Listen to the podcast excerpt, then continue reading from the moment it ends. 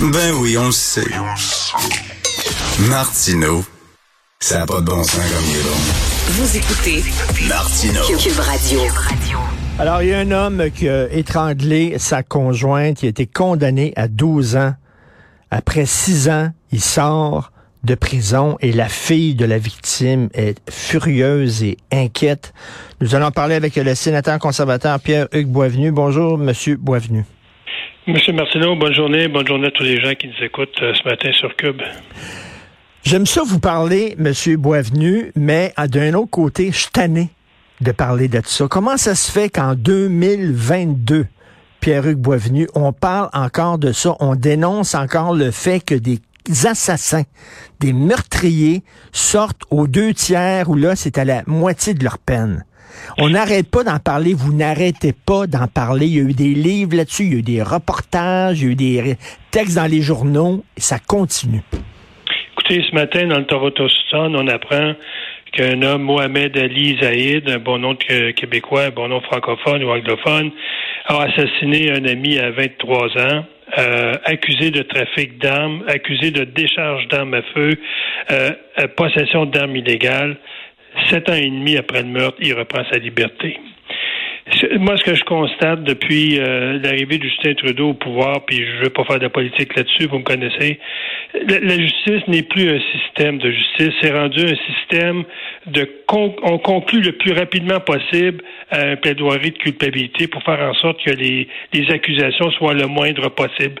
Et c'est ce qu'on assiste dans le cas des féminicides. Écoutez, c'est 30% de femmes assassinées de plus au Canada depuis trois ans. Les cours disent aux cours inférieurs d'être plus sévères par rapport à ces criminels-là et de voir qu'un homme qui a assassiné euh, une femme où on sait qu'il y a eu des épisodes de violence avant le meurtre, euh, que ce gars-là s'en tire avec six ans, six ans et demi de pénitencier, c'est inconcevable. Ça, lance vraiment un message euh, aux conjoints ou ex-conjoints.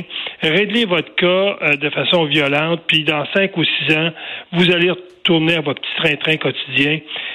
Ça fait en sorte que l'importance qu'on accorde à la vie, elle est banalisée, euh, sachant qu'un gars s'en tire aussi facilement. Euh, mais, Monsieur Boisvenu, je, dois faire seulement qu'une parenthèse. Là. Euh, vous savez qu'il y, a des Québécois de souche aussi qui ont des noms très québécois qui ont tué leur femme aussi. ça, c'est pas.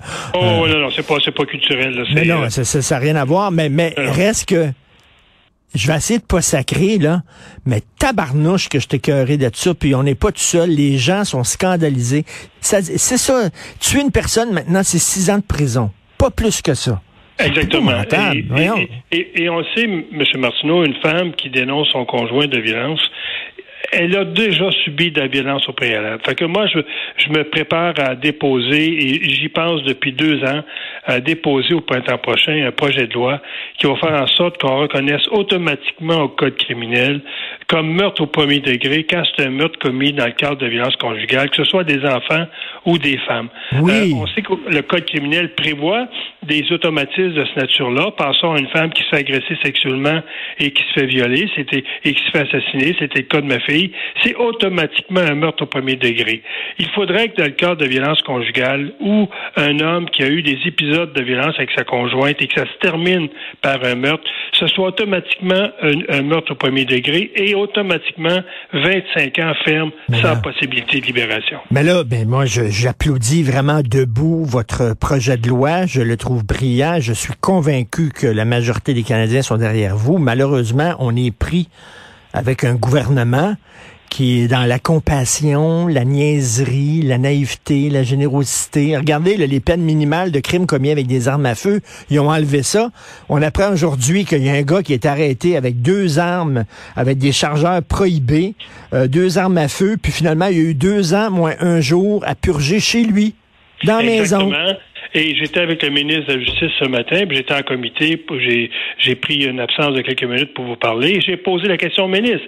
J'ai dit à M. Lamati, vous nous avez promis, euh, lorsque vous avez adopté la loi C5 qui fait en sorte que euh, maintenant les sentences minimales sont presque tous abolies, que maintenant, dans beaucoup de cas de violence conjugale, agression sexuelle, possession d'armes à feu, trafic de drogue, ça va être des sentences à domicile. Ben, il me dit non, non, euh, les crimes graves, là, ne sont, sont pas touchés par les sentences de salon. Ben, vous avez ce cas-là, hier, Ben oui. dans les médias, où un gars qui est possession d'armes à feu, possession de chargeurs d'armes à feu, trafic de drogue, euh, le juge lui dit, ben, regarde, il faut te réhabiliter, retourne chez toi deux ans, puis tiens-toi tranquille. C'est c'est des messages dangereux que ce système de justice-là lance euh, à, à d'autres criminels qui pourraient avoir la tentation de passer par ce mécanisme-là pour soit euh, euh, se faire des revenus, soit régler des comptes, sachant que dans un an, dans deux ans, ils vont prendre leur liberté, ou tout simplement, après que l'accusation va être, euh, il va être reconnu coupable, on va le retourner chez lui. C'est- un Mais- système qui est dangereux. Là, on vient de, de, de brailler tout le monde le 6 décembre, la commémoration du massacre de Poli, puis c'est épouvantable et tout ça.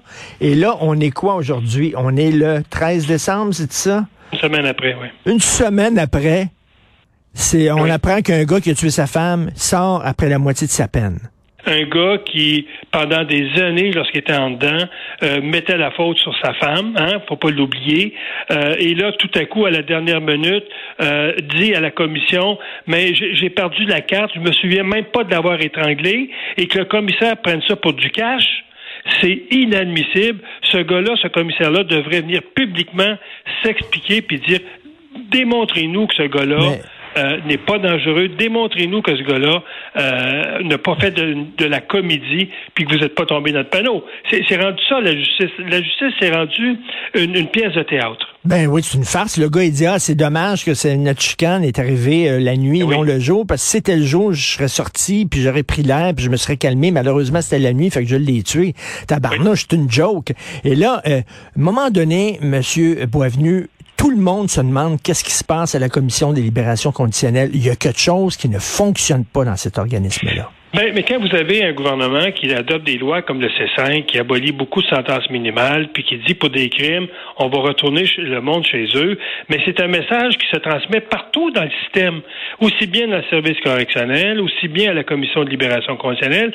C'est une philosophie qui est en train de s'implanter depuis sept ans, une philosophie qui fait en sorte que euh, l'incarcération et la réhabilitation, ce sont des valeurs contradictoires, et c'est un gouvernement qui ne parle que de réhabilitation, qui est devenu un fantasme. Donc, chaque fois qu'on durcit le code criminel pour ce gouvernement-là, on, on est contre la réhabilitation. Alors que c'est pas le cas du tout. Lorsque vous enlevez la vie d'une personne, c'est sérieux, c'est du sérieux, là. C'est c'est une famille qui va souffrir, c'est c'est des enfants qui deviennent orphelins. Souvent, la femme va être assassinée en même temps qu'on va assassiner des enfants. Donc, c'est- c'est un geste très, très grave. Puis, je le disais tantôt, c'est un crime en augmentation. Et les cours supérieures, que ce soit la Cour suprême ou la Cour d'appel du Québec, ont lancé des messages par rapport aux crimes, les, les, les crimes contre les femmes, que ce soit les abus sexuels ou les abus domestiques, d'être plus sévères. Et là, Bon. tout le système en bas en sorte comme si quoi, il n'avait pas compris ce message-là. On est niaiseux, Christy, puis on s'en parle souvent, vous et moi, à chaque fois qu'on discute ensemble. Être sévère envers des assassins, des meurtriers qui s'en prennent aux enfants et aux femmes, être sévère envers ces gens-là, c'est pas une question d'être de droite ou de... Ça n'a rien à voir, c'est équitable. Voyons. Moi, je, pense- je- je pense que sans mobilisation des femmes, on va avoir la difficulté à changer ce- ce- cette philosophie-là. Vous Oh. savez, j'ai fait, j'ai fait adopter mon projet de loi sur le bracelet électronique la semaine dernière au comité des affaires juridiques. Les quatre sénatrices indépendantes se sont abstenues de voter pour le projet de loi. Donc, Et ça, lorsque ça- les femmes se mobilisent pas, comment voulez-vous que euh, cette situation-là change?